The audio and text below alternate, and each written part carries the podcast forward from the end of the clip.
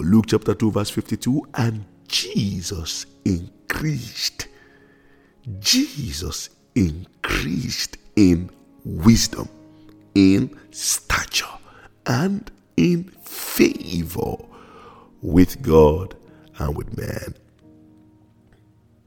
The secret of the increase in wisdom, in stature, and in favor of the Savior is in Luke chapter two verse forty.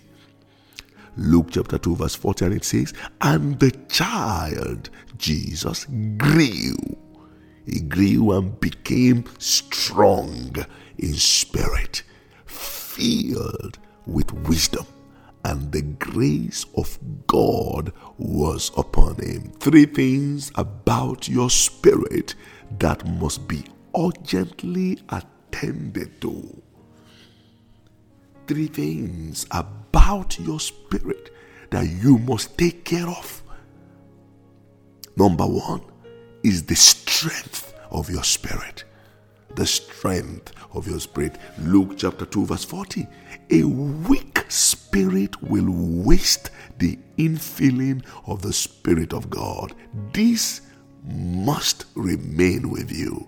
So for Jesus to be filled with wisdom and to experience the overwhelming grace of God, he must first wax strong in spirit.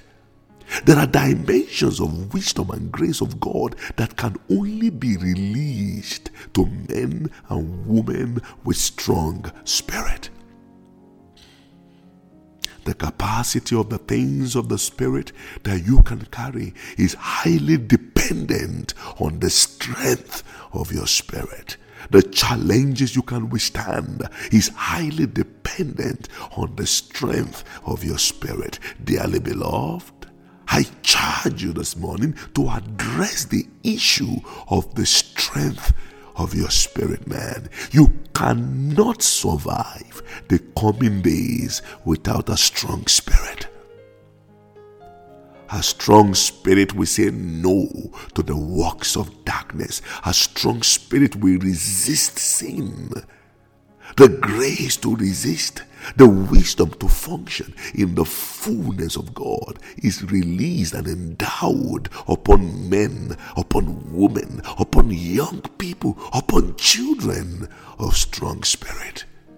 Oh God, oh God, increase the strength of my spirit. I want to wax strong in spirit. This must be the prayer focus of everyone who seek to walk in the fullness and in the power of the Most High God.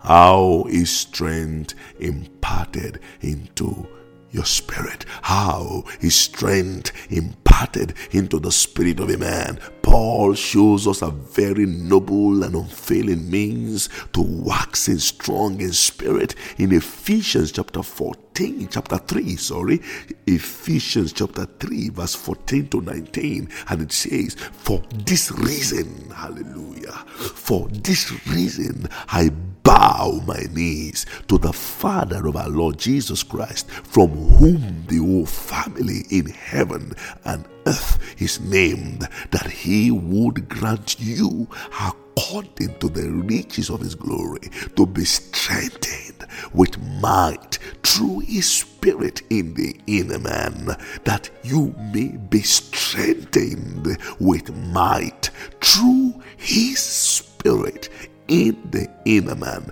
that Christ may dwell in your heart through faith."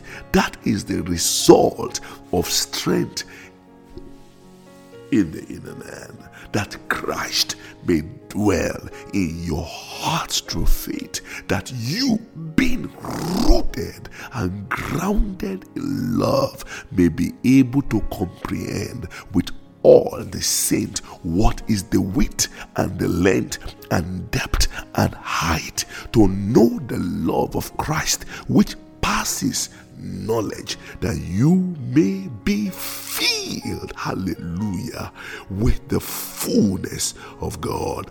The ultimate result, the ultimate goal of increased strength in the Spirit is that you may be filled, is that your capacity may be enlarged, may be increased to contain the fullness of God. Strength for the inner man, which is the spirit man, is granted when men, when women bow their knees to apply for the supply of the Spirit of Jesus, which releases strength, great strength, into the spirit man. For until the spirit man is strengthened by the Spirit of God, it will remain weak, too weak as a matter of fact, to accommodate the fullness of God. Until the inner man, the spirit man, is strengthened, it will be impossible to be rooted and grounded in love. Dearly beloved, capacity to comprehend and understand the love of Christ will be impossible unless the spirit man is strengthened. Strengthened. Take care of your spirit, brother. Take care of your spirit. Wax strong in spirit. Advance in spirit. Bow your knees, bow your knees, and wax strong in spirit. The church, the church diminishes in strength, diminishes in inner power, inner strength, because she has disregarded the power of bended knees. We have neglected the power of our knees at the peril of the strength of our spirit. So much distraction, so much need, so much struggle to resist the wiles of the enemy, because we have neglected the place of prayer. The place of prayer. We have disregarded the one and only means of supply of strength for our spirit. So many wearied, many fainting, many tired, many are famished. Famished spirit. Because of prayerlessness. Because of prayerlessness. Did Jesus not set before us a perfect example? Did he not instruct us in Luke chapter eighteen verse one, saying, "Men ought always to pray and not to faint"? Is that not an indication that failure to pray is an invitation to faint? The church must take care of our spirit. Why? Because a strong spirit cannot be defeated. A strong spirit cannot be discouraged from fulfilling the purpose of God. A strong spirit cannot be distracted. A strong spirit cannot be demotivated. A strong spirit cannot be detained by sin or any power of the enemy. A strong spirit cannot be devoid of wisdom. A strong spirit cannot deplete in grace. Oh God, oh God, strengthen me. Strengthen us in our inner man. And the child grew and became strong in spirit, filled with wisdom, and the grace of God was upon him. The evidence of your spiritual maturity is the strength of your spirit. The strength of your spirit is measured by what you are able to comprehend as a result of the fullness of wisdom in your life. What you are able to resist and what you are able to handle as a result of the grace upon your life is dependent on the strength of your spirit. The challenge before us in this discourse this morning is, shall we as adults be deficient in what the child Jesus was efficient in? How can we be justified if our Lord Jesus Christ waxed strong in spirit as a child while we as adults are completely drained and without strength in our spirit. Shall we not join the call of Apostle Paul in Ephesians chapter three verse fourteen, which says, bow our knees? Shall we not join this call, the call to bow our knees before the Father of our Lord Jesus Christ and cry unto Him to do the same, to do the same thing He did in our Savior?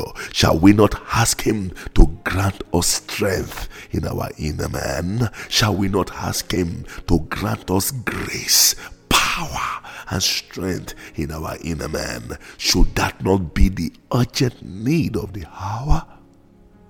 Why not ask the Lord? Why not ask the Lord to do something new in your spirit?